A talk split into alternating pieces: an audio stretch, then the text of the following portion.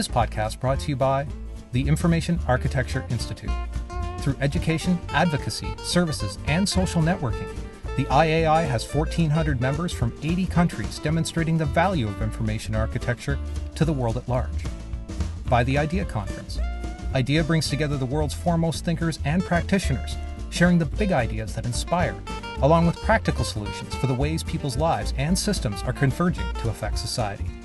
And by Boxes and Arrows. Visit boxesandarrows.com slash about slash participate to be a part of your peer written journal.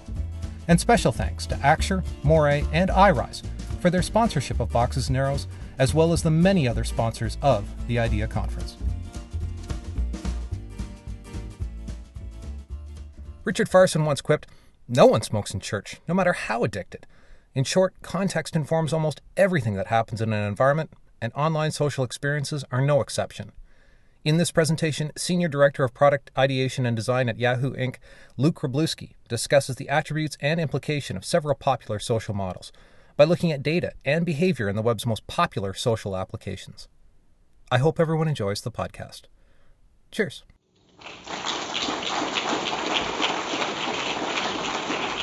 What's up?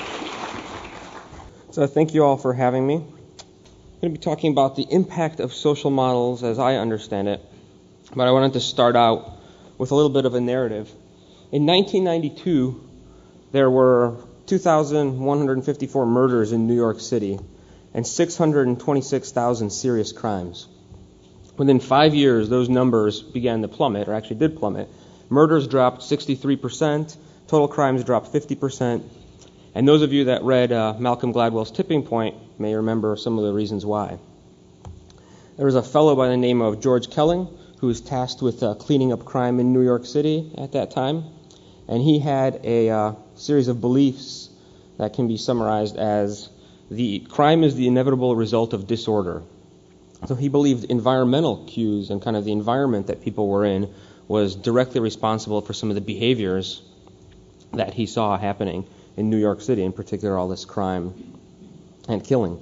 So he hired a, uh, sub, a director of uh, the underground in New York, or the subway, to oversee a multi billion dollar rebuilding system. This guy was called uh, David Gunn, and David Gunn believed in this theory, and as a result, he cared an awful lot about graffiti.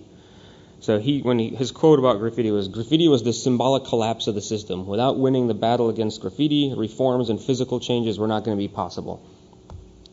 So Gunn let no car on the New York subway go back on the track with any graffiti on it. Once this car was sort of reclaimed, repainted, and cleaned up, they would never let it get vandalized again. His quote again was, um, We were very religious about it. And so this belief, this kind of theory they had, was the broken windows theory, which is the, the environment essentially shapes what people do. And over the five year period, as I mentioned before, crime plummeted around 50% in New York. So everybody became happy. Malcolm Gladwell, in The Tipping Point, generalized this theory as um, the power of context. And what he basically said is people's actions are products of the conditions and circumstances of the times and places where they occur. In other words, people are prompted to act based on the context of the world around them. Put perhaps more simply, and just because I like this quote by Richard Farson, nobody smokes in church no matter how addicted. So, if people are prompted to act based on their perception of the world around them, what's the impact of this context on people when they interact on the web, especially in social systems? There's a number of social models. When I say social models, what I'm referring to is social relationships modeled in software, in particular online software. What's the impact of that context we create for people when we render relationships digitally and especially online, and especially in a lot of these collaborative and communication based products that are uh, growing like crazy. So, here's an example. Hope you. Oh, I should I should get audio. Hold on. Is there an audio cable? Oh, there we go.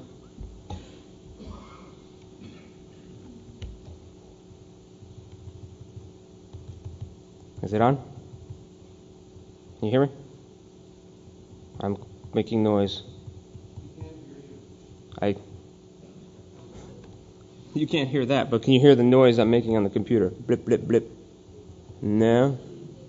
Let me try this.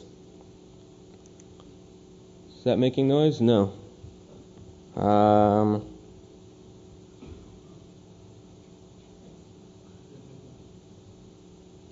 Who should I be looking at? it's not going to happen. Not happening. Okay, it's not happening. Okay, here we go. We'll use the speaker. Okay. All right. First hack of the day, really early. Uh, okay. You guys hear that? Okay. Let's hope this works. Technology hacks.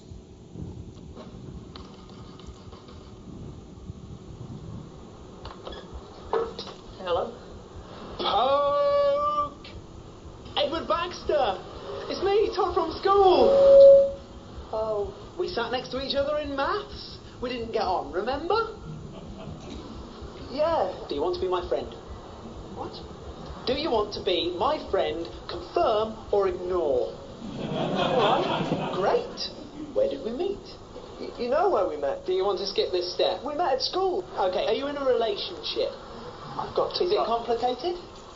It's complicated. Okay, well, what are you looking for? Friendship, dating, whatever you can get. Let's just say random play, because that could mean anything, like, like really, really kinky, horrible. What's he doing? He's writing on your wall. Oh, really? All right, Eddie, you dickhead. Everyone can see it. okay, I've got some photos of you on our school trip to Paris, and you're in the bath and you're covered in urine and sick. And I- I've written a caption, and I'm like, "Nice one, Eddie. That was my puke and piss." And mine. Huh? Can I have those? Now that we're friends, I can show this to all your other friends, all your real friends in your proper life, like your friends from work and, and, and your potential girlfriends. Sound familiar? So that's our context. That's how we're shaping human behavior through the ways we model social relationship in software. Sorry about the audio glitch there. But in more seriousness, to get a deeper answer on how we can model social relationships, um, when I first thought about this topic, I said, This is great. I live in Silicon Valley. I know people that work at all the biggest social networks online. In fact, a lot of them are at Yahoo, period.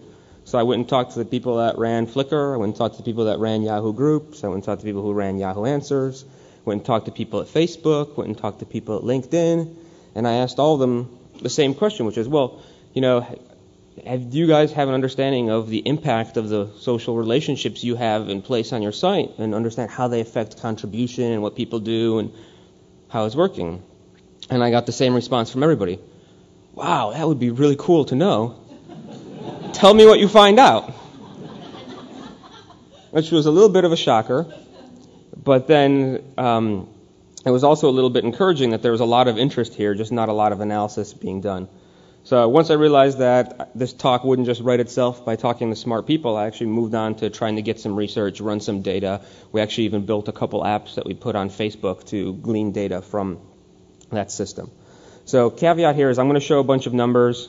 They're not all equal in terms of how they're pulled, but um, given the fact that all the people that have this data don't have it really as well structured or they're hiding it from me, it's not going to be an ideal situation, but I'll, hopefully it sheds some light on what's out there.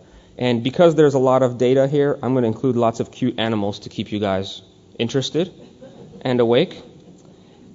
And I'm also going to try looking as much as possible, because uh, as I pointed out, context really makes a difference. I'm going to try looking as much as possible at social experiences that are sort of context-ish neutral or flat, if you will. And what I mean by that is LinkedIn has a very professional bend, whereas people use Facebook for lots of different kinds of things, although there is always some element of context. But where possible, I'm going to try and look at things that are a bit more broad in reach as opposed to specialized niche social networks. So if these are the social models that are out there, and I'll talk about these in a little bit more depth, the question I'm trying to tackle here is looking at these models, is there differences in contribution? And one of the early signals that we got quite a number of years ago uh, on Yahoo Answers was when we originally Yahoo Answers had no form of um, personal relationships. It was just you're a member of this site or not, you're part of the community or not. when we introduced the ability to create relationships, to fan people, we saw a 480% increase in contribution when the number of relation when people went from a relationship to 20 relationships. Their production, in terms of the number of answers they provided to the system, jumped. So there's clearly something going on here, and we'll take a look at this a little bit later. And by the way, there's a little bit of a leveling off here, which some of you are probably seeing, and we'll talk about that a bit later too. So perhaps the easiest relationship to model in software is no relationship. But online, that's not necessarily true because any two people that are users of the web are users of the web. So that might tell us something about how they might be related. And when you look at the capabilities we have available to us now when two people are on the web, we can actually do some interesting things. We can infer some kind of potentially social relationship by detecting their location. This is something that's getting easier all the time. So a lot of devices have GPS. GPS only works outdoors. It takes a couple minutes to get up and running, two to ten minutes, but it's accurate down to 10 meters. Uh, with HTML5 and the uh, geolocation API that's embedded in that system and on Safari and Firefox 3.5, you can get people's location down to about 50 meters using Wi-Fi beacons. And then further up the line, you can use IP, cell phone triangulation, so on and so forth. So we can get pretty close to identifying where people are and potentially some interesting uh, social relationships come up from there. We could also try aligning people based on their technology stack, what browser are they using, what operating system they have, potentially what settings they have. Maybe interesting, maybe not so much, but it might give you some sort of demographic or socio-economic, technical organization. And then lastly, we can look at places people go online through their browsing history. But none of these are really declared relationships. Though they're not declared, I think there is still something interesting to glean from them. Where we begin to see actual declared social relationships on the web is uh, starting out in what I'm going to blanketly call a community. And uh, how do we define a community beyond a bunch of fuzzy, cute animals? Uh, two people are basically in a community, in the way I'm defining it for the purpose of this, this discussion, if they are both members on the same site and they can interact there. So, for the sake of simplicity, I'm not including sites where people can't message each other or where there are no visible traces of what you're doing. Um, and in order to function as a community site, you sort of need communication and presence and some form of identity. Uh, the interesting thing is, increasingly, more and more sites are being set up with these sorts of features and functions. It's sort of becoming a, uh, if you will, basic requirement of doing business on the web. Now, people might say, okay, well, there's this vague notion of community. What does that even mean? Is that really a true relationship? Are these people connected in any way, shape, or form? Or just because they have an account and a profile on a web page, does that create any kind of relationship for them? There was a 2007 study published for, uh, looking over Yahoo Answers, where I'm pulling from some of this data from, that looked at how do people interact based on the connections between questions, questioners and askers. And what they looked at, they looked at about a million different users interacting on the site in the data set, and they found that overall the user base is connected in one big graph. So essentially, there's one giant graph that had about 700,000 askers and 500,000 answers, and that graph con- consisted of 1.2 million nodes. Then there was about a thousand smaller little graphs of two to three nodes. So overall, people were connected through some level of activity on the site, which is essentially this notion of a community interacting and working together. They ran the same analysis even for um, subsets of categories within Yahoo Answers, and the really interesting one was they ran it on local businesses, which is a geographic category, and you'd assume there, things would sort of splinter off. Even in that uh, category, there was kind of one cohesive whole for a single community, a group interacting together. So from that kind of information, we know that an actual community is an entity and it's connected as such. We also know a little bit about how community participation works, and you guys have probably seen a lot of this around the web, but this is the 1%, 10%, 100% consumer, curator, and uh, creator triangle. So 1% of people make the stuff, 10% of people curate it, 100 people, 100% of people get to enjoy the benefits of that. And these are just some data points across Wikipedia, Digg, YouTube, and you can sort of see the creator uh, ratio holding across a diverse set of topics. So now within this site that allows people to interact and have some form of identity, people can also interact with each other not just as a community but within sets of people, such as a group. And we can take a little bit of a deeper dive into what makes a group. Essentially, we can define a group by a set of people within a community site or within any place that has the ability for them to interact online. And groups, in, if any of you have sort of traced the history of social stuff on the web, were some of the earliest social interactions on the web. Uh, people, it's a clearly defined relationship because people choose to join a group or are invited to a group and begin to actually participate in there. Groups can live for a really long time, or they can sort of pop up and fizzle off as interest um, bubbles up and then fades.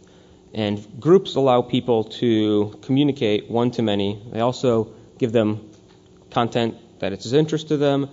People stay engaged in groups when there's either really interesting content, really interesting members, they're playing a game together, or they're continually being alerted when new stuff's happening. And groups in particular span a range from being very relationship focused to very topic or information focused. And you see different kinds of behaviors in these different kinds of groups. So, groups that have a very high number of messages tend to be more relationship focused. Groups that have a high number of members and page views tend to be information or topical focused. When you have very few members of, when you have these groups with very large members and very large page views, very, very few of those people actually have any kind of offline relationship. They don't even know each other. But those groups, the ones that have the most members, tend to have the best stuff. They have the most uh, relevant content, and you can judge that based on looking at kind of their membership numbers. Groups with the most messages, and those are the kind of relationship focused groups, have the broadest level of participation. And um, at least half of a relationship based group's members participate regularly in over 70% of those groups which is pretty big. Um, however, this probably is not news to any of you. Participation across most groups is skewed towards few people.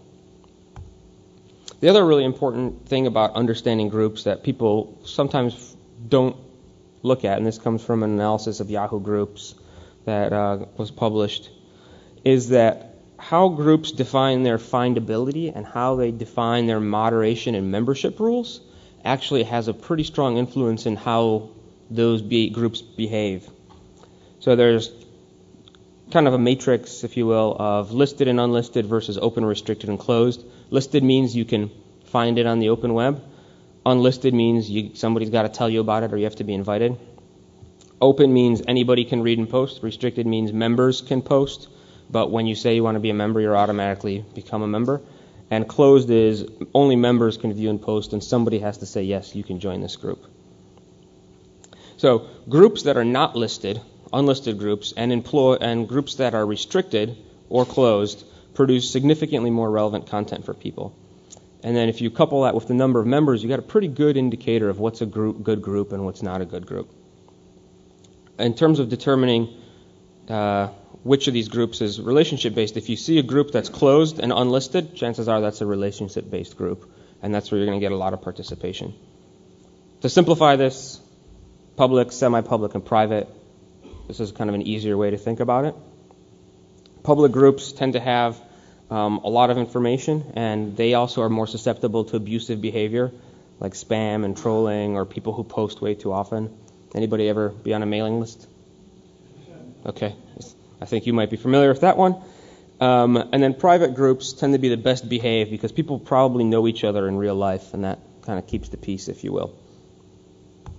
So that's kind of groups in a nutshell. So these places where people have identity and presence and can collaborate could organize into groups. They can also uh, declare sort of explicit personal relationships, if you will, and we can model those personal relationships inside of software as well. So when we look at that, we saw from the Yahoo Answers data earlier the introduction of a one to one, sort of a personal relationship, can actually encourage conversations, can encourage sharing. And I mentioned before, jumping the number of relationships from 0 to 20 actually drove a 180% increase in the number of answers on um, Yahoo Answers. So doing this stuff can be valuable. Perhaps the most common form of personal relationships in social software is what we call the uh, two-way connection. And with a two-way connection, essentially you get everything at once. So I know you, you know me, we both say we know each other, and anything that's available between us is automatically shared.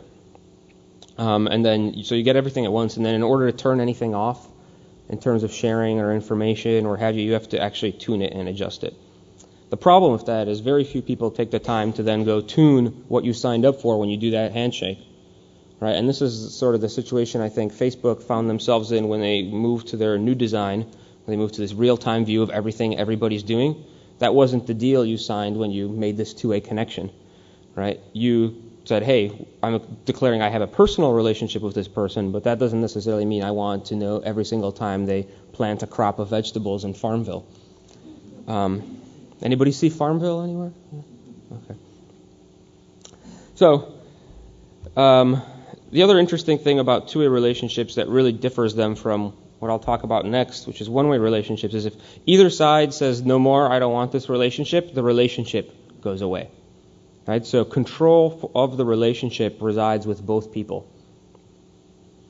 And usually there's no notification when things are severed, so on and so forth. Just some top level data, and I'll pull this into, together into some more interesting findings in a bit. But in this kind of two way model, generally 10% of people account for 30% of what's happening. And in Facebook in particular, and I'm using Facebook data A because I could get my hands on a bunch of it, and B because, like I said, it's relatively broad social environment. Uh, there's a lot of contribution going on, right? These are actually pretty solid contribution numbers if you compare them to what we looked at with the um, the community numbers earlier. So another form of personal relationships is the one-way relationship. You see these in places like uh, Twitter, Flickr, Yahoo Messenger, so on and so forth. Uh, another way this is kind of referred to frequently is asymmetrical because it allows you to have an audience bigger than the people you're paying attention to.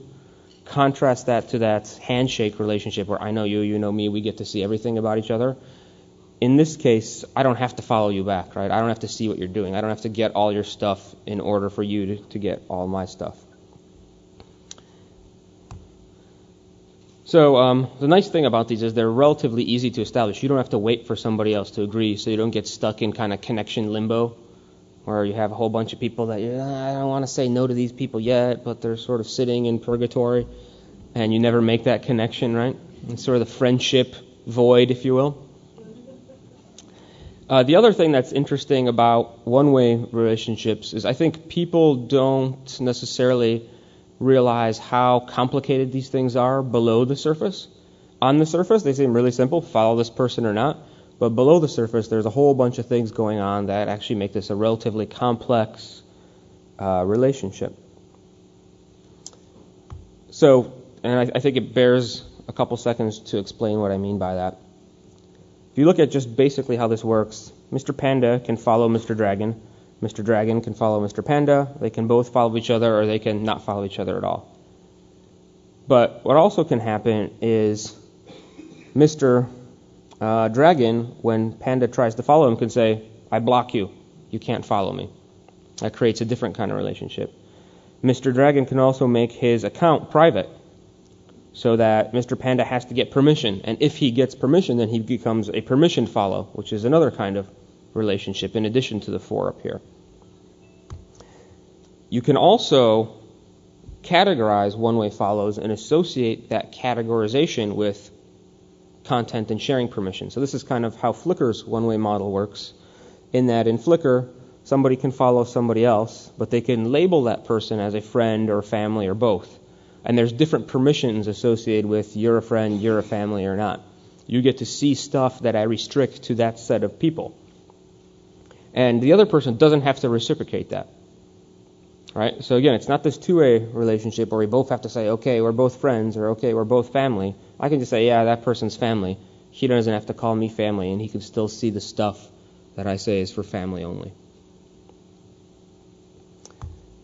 They can also be permission-based by default. So Yahoo Messenger is an example of taking one-way connections and making them permission-based by default. And what happens here is I send a request to somebody else, they accept, and then I have to accept. which is sometimes a little weird, but once that permission is given, there's no way for either side to sever the relationship. So this isn't like a two-way relationship. I can't revoke the permission I gave you to follow me. What I can do is I can block you, or I can appear offline to you, but I can't break that relationship because it's a one-way relationship, right? The, the relationships are independent. That said, many people get confused and assume it works as this kind of mutual thing because they both have to agree. So if I've confused you, this is a good thing because this is my point here.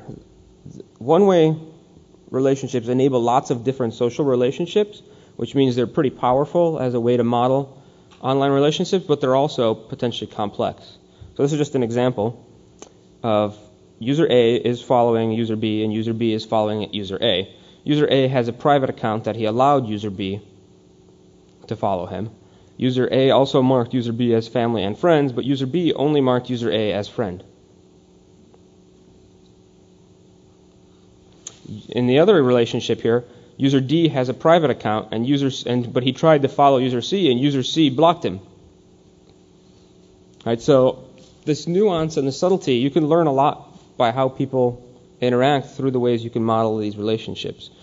Um, so I mentioned this stuff gets pretty complex and it's hard for people to understand, but in the real world, I think relationships are also complex and hard to understand, right? So you sort of have more flexibility here than you have in the two-way model. Where it's like, you know, friend, confirm or deny. Right? Here you have a little bit more subtlety in how you tune that.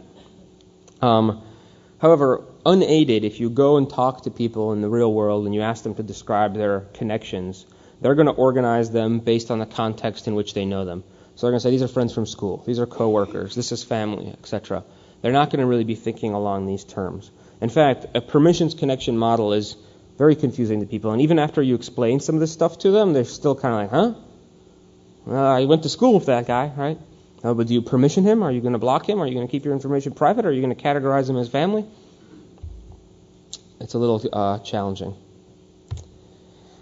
So hopefully you're still with me on the one-way model. Here's some data on this in contrast to some of the stuff we saw for the two-way. And again, we'll take a look at the differences here. So this is kind of the over, overview of those different models that we, those different social models we can represent in software. And again, as I promised, I'm going to show a, a lot of data here, and I'm going to try and kind of keep those in the context of some of these broad social experiences.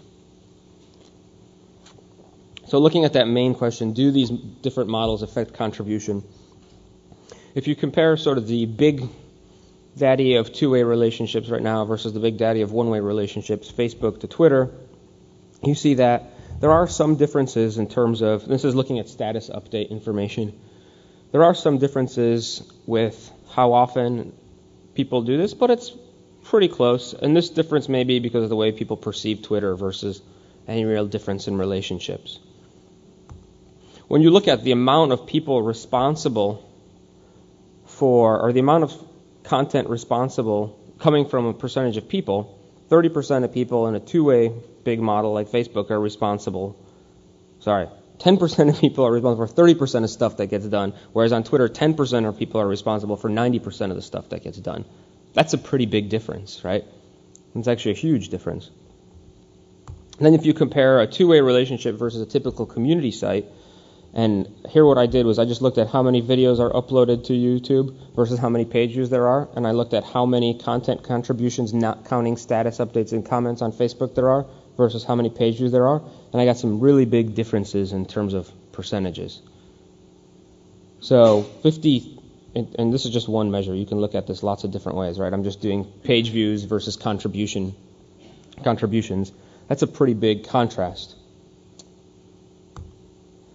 there was some research done at Harvard Business School that sort of modeled this out in a curve, and this sort of shows the difference between some of these models. So in a one-way model, 10% of Twitter users account for 90% of content in Wikipedia, 15% of people account for 90% of the content, and a typical social network, 30% of people account for 90% of the content. So there's some differences going on here And it's interesting to me to see how some of the kind of lightweight relationship based one uh, systems mirror some of the stuff that happens in just a general community online where people have an identity and can interact. So, do these things affect contribution? Looking at this stuff, maybe yes, right? I mean, I think there's some interesting things going on here and here, but I don't know if that necessarily solves the problem. I think that where there's actually more interesting stuff is where you dig a little bit deeper into it. So, yes, social models may affect contribution as those relationships get tighter, but there's some interesting things that come up when you compare these things across each other. So the first thing that comes up, which probably isn't much of a surprise, is there's sort of a limit on the number of sustainable relationships. And I got data from today on Facebook. People have about an average of 120 friends. In the early years of Facebook, from when it started to March of 2006, aka when everybody in college was on it, that number was a little bigger, but it's still pretty much very close, right? And I found that surprising given the growth of the types of people that have come onto the system from 2006 on. Whereas when you look at the way it was used in college, it's like you had everybody you knew in college on Facebook. And then even on Twitter, where you have this kind of public one way relationship, 92% of people there are following less than 100 people. So, of course, this is our famous sort of Dunbar number, and you can debate um, the merits of that, but it, there, what they basically outlined, or what Robin Dunbar outlined, is that 148 is really the size of a stable social network based on our brain size or based on the information our brains can handle. And across these different relationship models, that kind of holds. In fact, looking at sort of the charts here, and by the way, this chart is just sort of the front end of this chart is really extended because it goes 1 to 0 to 10, 100,000. These are basically the same charts, right? A lot of people have very few folks they're paying attention to and then very, very few people have a, an awful lot of people that they're paying attention to. It really starts to approach zero pretty quickly. Um, in this case, right, right around, you know, here's like 120, and the thing just poof, plummets, right? So that's point one. And there's these relationship limits across these systems, and I'll talk a bit more about that moving forward. Interesting point number two is despite the relationship model, the, there's really tight knit circles that sort of exist within these systems. Um, when I mentioned that Yahoo Answers study that identified there's kind of one big group of people interacting as a community, there was still 1,600 small groups of two to three people sort of interacting as cliques, if you will, in that site. On Facebook, an average guy messages four people directly. Average woman messages six people directly.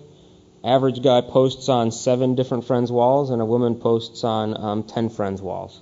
That's not a lot of people when you look at the fact that the average number of friends people have is 120. Right? That's a very small, tight knit circle relative to the amount of people you sort of said are my friends, right? Confirm or deny. Um, and then in Twitter, this was a really interesting study done over at HP Labs they basically saw, they, they defined friends on Twitter as anybody you've addressed an at message to, sort of a direct public message to, twice or more. So it's a very loose definition of are you a friend or not, right? You can argue that doesn't really show friendship that much. But even when they used that really light definition of friendship, they found that 92% of Twitter users have an average of about 13 friends. So this is a little scary but the average number of people that people actually care about and do things with is probably around 10 or so. And uh, the other point that kind of kick, kicks this in in that Twitter study is these tight knit circles are mutual. So when I mentioned before, they define friends as people you directly message through using at, um, not to be confused with the direct message on Twitter. Those of you that are familiar with that when they looked at if somebody sent two messages to one person, did that other person send two messages back? 90% of cases, that answer, in 90% of cases, when that happened, those people were following each other. Okay, those people had a two-way or a two one-way relationships. This is very interesting to me because it shows how essentially a two-way relationship can exist in a one-way relationship. Right? If you just look at these relationships that bubble up, there's a small subset there, but it's the people that have these tighter interactions. Uh, point number three is we can kind of get our hands on some of these tight knit circles. Even though our systems for modeling social relationships in online software are really crude, as that video showed, right? I think it's really crude to say, "Are you my friend or not?" Okay, how do you know this person? Right? It's it's it's a very blunt instrument. Even though those systems or follow, you know, follow this person, follow this person, those are very blunt, but they drive engagement. Even when you have that kind of meta system, you can look at the underlying communication and activity pathways to reveal some of these tight knit circles. So I mentioned before there's these 90% reciprocal relationships, looking at messaging and Twitter. Uh, looking at Facebook data, of the people you have in your network, only 15% of people have actually exchanged like Facebook mail messages. Then another interesting study that was done showed that looking at mobile call logs and location, you can deduce with 95% accuracy who people's actual friends are. Right, so if you look at communication activity in any of these systems, you can get your hands on some of these tight knit circles, which, as we'll see later, are really valuable. This is why I think it's really interesting that we're seeing mobile phone operating systems become social at the core, right? If anybody's seen the HTC Sense UI? No? Okay. If you haven't seen it, it's an Android operating system platform. You should take a look at it. They have a section called Make It Mine, which essentially they pull in all these social behaviors and pivot them around people. And it's sort of the core of the phone experience. Uh, another example of this has anybody seen Moto Blur by Motorola? Just came out like two days ago. Again, front and center, social is all over the phone. I mean, you, here's this little thing to make a phone call. Everything else is what people are doing, stay connected to them, so on and so forth. So it, it's interesting to me that this is a big growing area for modeling social relationships, and it really makes sense when you look at the fact that you can find out who you actually give a, a hoot about based on your messaging behavior right? And if you look at where usage right now of social software is happening, Facebook has 65 million active mobile users. They're on 12 different mobile platforms. And people who use Facebook on the mobile uh, use it 3.3 times a day on average and 23 minutes a day, which is a lot, right? Um, so these integrations on mobile systems, when you start integrating social relationships with actual messaging, with the device you use to communicate, that's a really powerful thing, and I think is going to be just going further and further if uh, recent stuff is any kind of indication. So point number four, and again, this one might be something that you intuitively sense, but the more attention you get, the more you contribute to a point. So when you move when you make the transition on Twitter to a thousand update, or sorry, a thousand followers, on average, people's daily updates increase from three to six. When they get to 1,700 followers, they basically have 10 average daily updates. We saw in Yahoo Answers that contribution increased 480% when relationships increased by 20%. Even in online communities, without these explicit social relationships, these one to one personal relationships in place, attention can drive contribution, or as this data shows from uh, this crowdsourcing study in 2008, less attention equals less contribution. So they looked at the time interval from, uh, they looked at the last video uploaded, how many vi- views you had on the video prior to that. As the number of views on the video you had prior to your last updated one dropped, people's contributions trailed off, and ultimately they stopped contributing. All right, so Decreasing attention leads to decreasing production in this case. And I said up to a point, when we first installed relationships inside of Yahoo Answers, contribution first jumped by 480%, but when those numbers went up by another 20, it actually dropped by 35%. Same thing sort of happens on Twitter, as though initially the number of posts increases as the number of followers increases, it eventually hits this saturation point and it sort of flatlines and it doesn't increase anymore. So more people following you after a point doesn't result in more production. Sort of hit this cap. Uh, point five is one-way relationships are a pretty good way for grabbing that attention you need to drive contribution. All right, so I mentioned before in the last point that attention drives contribution, and these one-way relationships are pretty good ways to model that um, that that incentive. So the reasons for that is they're relatively lightweight to set up. You don't have to wait for anybody to reciprocate. Um, they give you sort of an incentive by seeing how many people are staying up to date with what you're doing, and they support what I talked about before this ability for your audience to be bigger than the number of people you're actually paying attention to. And along, alongside some of these other points as well. Very recently, there was some uh, research done by Cameron Marlow, who used to be over at Yahoo, is now over at Facebook, on how do Facebook fan pages grow and what does their fan base look like. So, for those of you that don't know, Facebook page is something you can have a one-way relationship with. You can basically say, "I follow. I'm, I'm a fan of this." And what's interesting to see here is again underlying this system is the connectedness of these sort of one-way follow actions.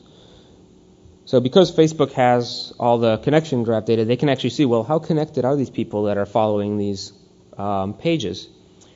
And essentially, the sequence of people following this stuff is kind of a long domino that creates these very long chains of connections.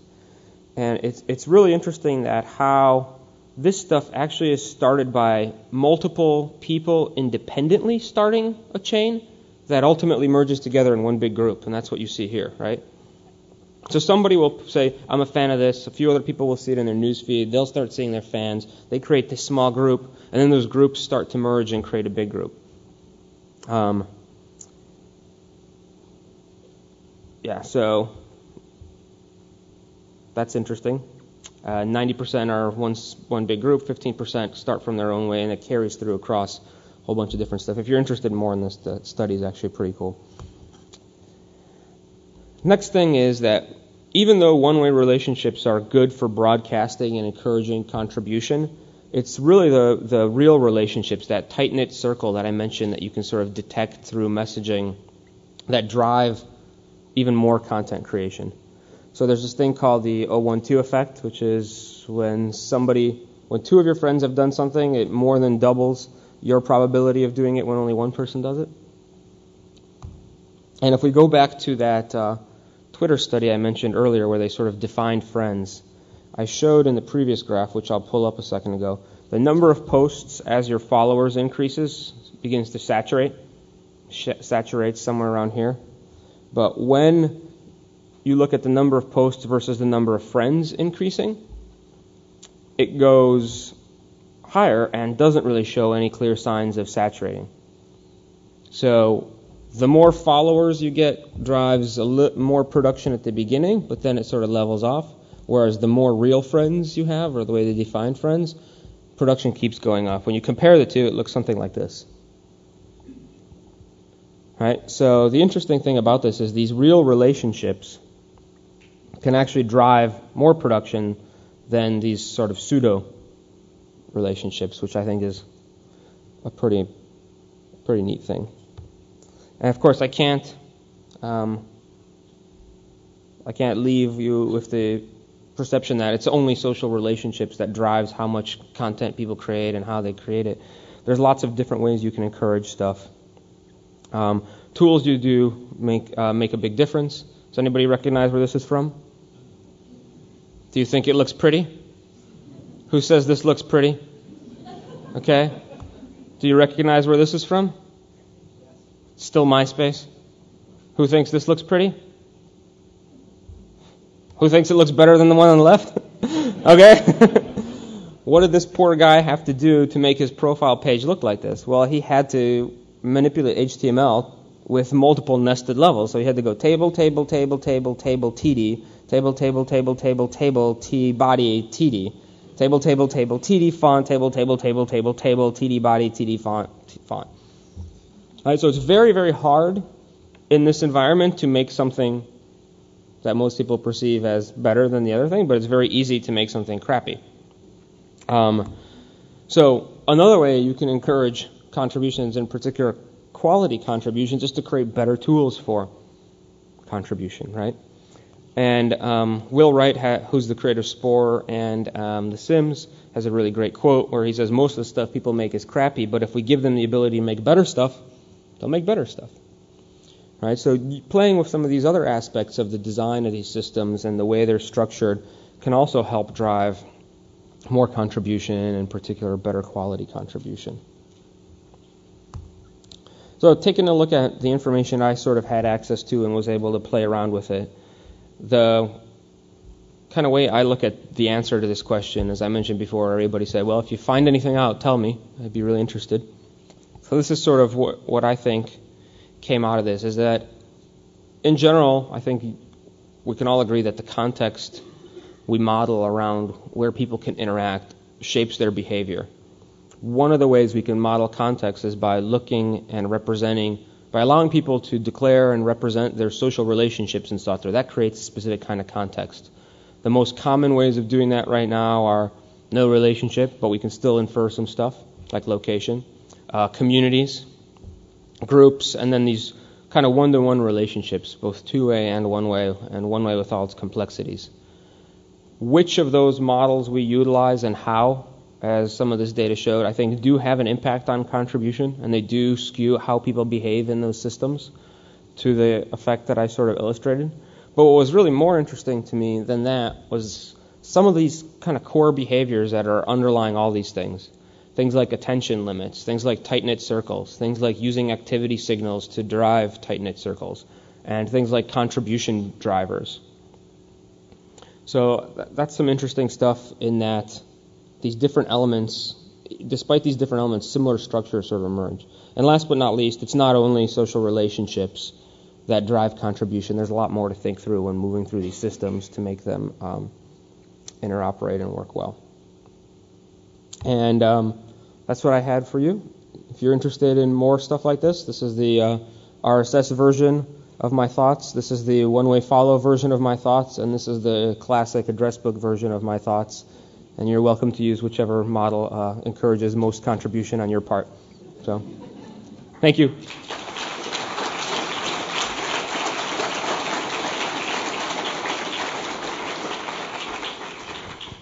Questions? All right, we've got time for a couple of quick questions. Anybody? Information overload? What was my what? It's oh, Luke, uh, Luke, Luke W Design. There you go. How do I know? Because everybody told me I screwed it up. Dennis, let me bring you a microphone and a book. and a I book. Like Ooh, you get a book if you ask a question. That's an incentive for contribution. Here you go. Thank you. Thank you much. I uh, was wondering, um, a lot of the uh, interactions and examples that you uh, talked about there uh, used as its basic construct the you know number of connections or people having a connection with somebody else. How might you talk or integrate like aspects of we'll say social shopping? Um, so there's a difference between there might be somebody that I follow, but um, they're a horrible dresser, and I'm never going to buy what they buy. Or maybe it's somebody like Zaki Warfel you know, who I just might casually know, but he's such a good dresser, I'm always going to buy what yeah. he gets. How, how do you well, fit that, that I in think, there? I think that's one of the points on some of this stuff is that the way we're modeling these relationships right now is very crude. It doesn't get to any of that subtlety, right? Like when I'm talking to my mom versus when I'm talking to my best friend versus when I'm talking to someone at work versus when I'm talking to someone at this conference, I totally change my mindset and my conversation and everything, right? Online social experiences do absolutely nothing to account for that context and that understanding that people have between each other. And I think over time we're going to see an increasing sophistication, hopefully, with the way we represent these relationships so that we can get at some of that stuff, right? And I, I think what's going to drive that is the sheer volume of stuff that's hitting you so that you're going to have to tune based on these different aspects of things you care about. It's like, eh, as, yeah, as more and more people contribute, you gotta filter down the oh, this is the specific thing I care about, right? Like I'm gonna follow Todd, but I actually what I really want to hear about is not his clothes selection, but his thoughts on prototyping or something. I don't know. Who doesn't Who doesn't want to hear about Todd's fashion? we have another question. Hey, uh, I'm not sure if I just missed this on the graphs or, or maybe you uh, said it out loud, but um, on a lot of the graphs that were showing number of posts over time versus number of followers. Um, it's a little confusing because the number of posts are cumulative unless you're talking about a particular time frame. So, Mm-hmm. I mean, your number of posts are always going up, um, and you would assume that your number of followers is probably Yeah, always going up. But too. they're getting they're getting bigger based on how much you contribute per day, right? So as you saw, as the contributor graphs went up, as the follower graphs went up, you jump from three to six and then ten. So you're going to hit a higher cumulative sooner, the more attention you have, right? Got one more? All right. Luke, I was wondering whether you had any insight as to the uh, number of services that somebody contributes in, whether that affects the uh, you know the size of their following. You know, if somebody is, is participating actively in Facebook, LinkedIn, Twitter, have a have a few wikis and blogs, where does that drop off? You know, I mean, how do they how I don't do know. sustain yeah, that kind I think of that's a I contribution? I think that's great further analysis. Like, so if you have how does this interact across multiple things? Um, I don't know. It, it was hard enough getting some of this information, right? Um, and I agree, some of these data points are not as meaty as we'd love them to be, right? But hopefully that changes over time and we learn even more. Well, certainly they're trying to, the services are trying to make it easier by creating instant connections to using your Facebook ID to Mhm. log in, you know, to, to wikis and making that kind Yeah, of a universal but I think they're mostly doing that. I think they're mostly doing that to drive traffic. Mhm. right? So one of the main reasons to get your stuff inside of Facebook's newsfeed is because people click through that and you go back to your site. So a lot of the integration things I think you're seeing right now are driven off of that kind of concern. There's you know there's people who believe newsfeed optimization now is akin to search engine optimization Mhm. a couple years ago, right? In terms of Mhm. getting access to traffic. Uh, so that's that's an interesting way of playing it. I don't know if it necess- what they're trying to do is leverage the fact that you've got some declared social relationships over here, and theoretically stuff from sources you know is more interesting to you, so you'll probably click on that versus something you find in some random search engine or browsing the web, right? Mhm. Well, just personally, uh, did you notice when you, uh, did, if you, when you increased your uh, Twitter volume, did they, did you drop the number of posts on your blog, or, you know, anything? I mean, are there trade-offs that you've noticed in I don't your know. own experience? I, there's definitely some interrelationships. I don't know. I've actually started blogging more lately, but it's more a result of the fact that my eight-month-old son is letting me sleep than uh, you know any any other social media aspects of things. But All right. Thank you, Cool. everybody, Okay, for your thanks, questions. guys. And once again, thank you, Luke.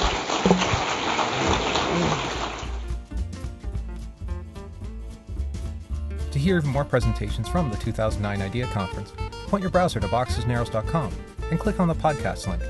There you'll find access to the iTunes feed and more information about each presentation. Our heartfelt thanks to the organizers and sponsors of the fourth annual IDEA Conference, the presenters, and of course to the global community. We look forward to feedback about future episodes that will be of greatest value to you, our listeners.